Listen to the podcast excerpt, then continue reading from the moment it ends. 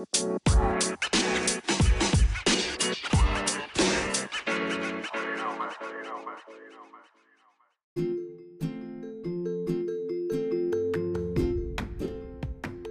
assalamualaikum warahmatullahi wabarakatuh. Teman-teman semua, sekarang kita bakalan sharing lagi ya.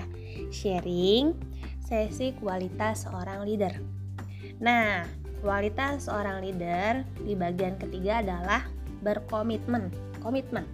Komitmen ini adalah pembeda dari seorang yang pelaku yang melakukan dan seseorang yang hanya bermimpi. Ya, perbedaannya itu perbedaannya ada di komitmen. Nah, selanjutnya Anda bakalan sharing tentang sebuah cerita. Cerita dari seorang pemahat, pemahat patung bernama Michael Michael Leo gitu ya. Kalau misalnya salah-salah pengucapan, mohon maaf ya. Pokoknya beliau adalah seorang pemahat, pemahat yang sangat terkenal.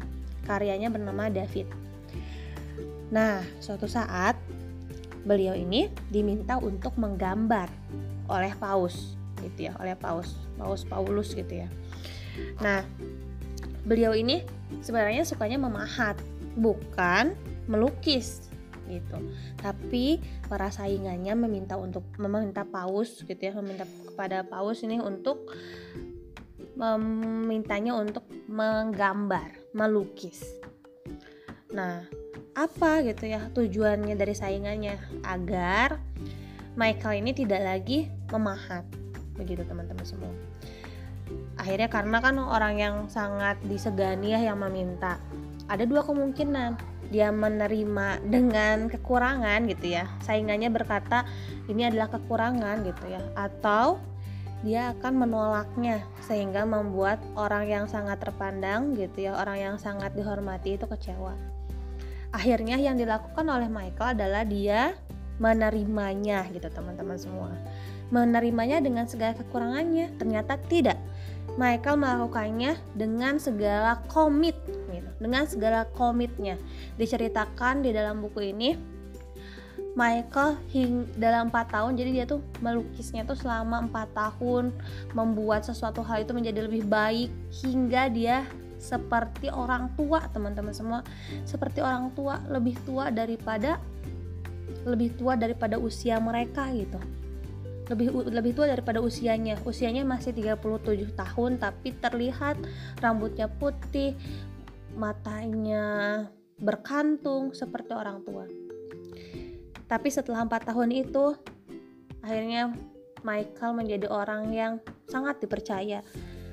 Yang tadinya dia senang memahat tapi karena memang komit gitu ya dia akhirnya menggambar melukis dengan dengan segala kekuatannya dengan segala komitnya hingga melakukan yang terbaik. Saat ditanya kenapa Michael melakukan hal itu kan sebenarnya kalau dilakukan dengan cara biasa-biasa saja bisa gitu tapi kata-katanya adalah karena saya sudah berkomit saya sudah berkomitmen dan Tuhan melihat. Jadi komitmen ini kalau dilihat dari cerita ceritanya bukan hanya sekedar janji pada diri kita, tapi bagaimana kita melakukan yang terbaik dan dilihatnya bukan untuk orang lain, bukan tentang orang lain, tapi bagaimana hubungan kita dengan Tuhan kita gitu teman-teman semua. Selanjutnya kita akan sharing lagi bagaimana sih sifatnya dari seorang yang berkomitmen.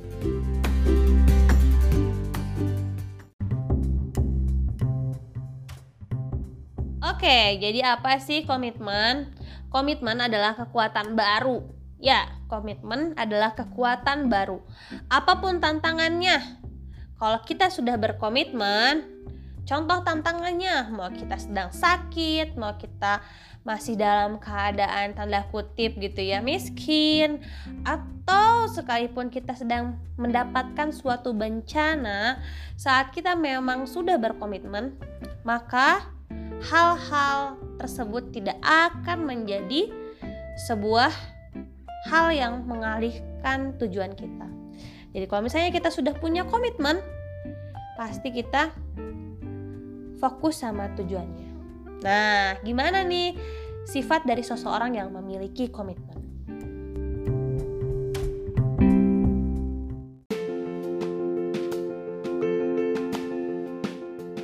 Yang perlu kita renungkan lagi teman-teman semua, ada empat jenis manusia. Yang pertama adalah seseorang pengecut. Gimana sih seorang pengecut itu maksudnya? Yang pertama, orang yang pengecut itu adalah mereka tidak punya tujuan dan mereka tidak ada komitmen. Ibaratnya hidup ini bagaikan air mengalir. Mending ya kalau airnya mengalir ke samudra yang luas serta bersih gitu ya teman-teman. Kalau misalnya airnya mengalir ke comberan, gawat. Ya kan? Yang kedua, tipe orangnya apa? Mereka adalah peragu ragu itu gimana sih gitu. Mereka sudah punya tujuan tapi saat mereka punya tujuan tersebut mereka menyaksikannya. Bisa nggak ya kita mencapainya? Ah kayaknya nggak mungkin.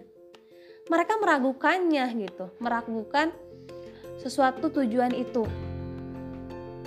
Nah padahal kan barang siapa yang berazam lalu kita berusaha maka tawakal saja gitu. Faiza azamta fatawakal ala Allah. Tak usah ragu saat kita memang menunjukkan me, memiliki tujuan. Yap. Yang ketiga penyerah. Bagaimana penyerah ini? Dia punya tujuan. Dia yakin akan tujuannya di awal. Dia memulainya. Tapi saat ada tantangan dia menyerah belum sampai garis finish, dia menyerah. Mereka adalah penyerah. Dan yang keempat adalah orang yang berjuang mati-matian, teman-teman semua. Orang yang berjuang mati-matian. So, teman-teman, saat kita punya tujuan, dicek lagi. Apakah kita patut memperjuangkannya? Kalau misalnya kita memang merasa patut untuk memperjuangkannya, maka kita akan berjuang mati-matian. Berjuang sekuat tenaga kita saat kita tidak merasa ini penting, ya mungkin sekedarnya saja. Bisa menjadi seseorang yang peragu tadi gitu ya. Ya sudah, menulis dengan tidak yakin atau menjadi seorang penyerah. Jika kita memang pejuang yang mati-matian, buatlah tujuan ini dan milikilah rasa penting untuk kita memperjuangkannya. Kita memperjuangkannya ya. Ya kan? Karena hasil sekali lagi tawakalkan kepada sang pemilik hasil.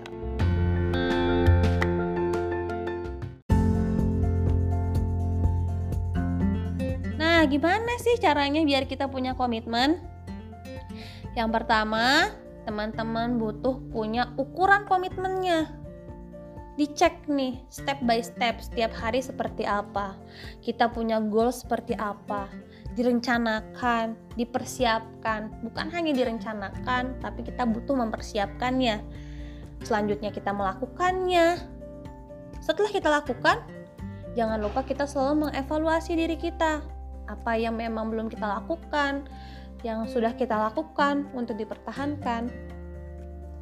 Selanjutnya adalah cara untuk kita berkomitmen adalah yang tadi kita butuh punya tujuan yang perlu dikejar mati-matian. Cek prioritasnya. Penting gak sih tujuan ini kita komitkan? Penting gak sih goal kita ini jadi prioritas? Dicek lagi.